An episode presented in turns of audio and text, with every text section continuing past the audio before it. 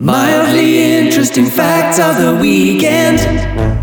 What a day out there today. Careful though, I'd say there'll be plenty of people suffering from a bit of the old sphenopalatine ganglioneuralgia.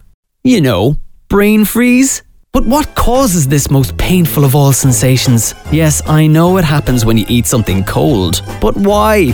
Well, to get all sciency about it, brain freeze happens when capillaries in your nose are cooled, causing a narrowing of the blood vessels, followed by a quick rewarming of the same capillaries, causing the blood vessels to widen again, and it's these rapid changes near the sensitive nerves in your palate that create the sensation of brain freeze. But now that you know how it happens, don't try to inflict it on your friends, no matter how hilarious.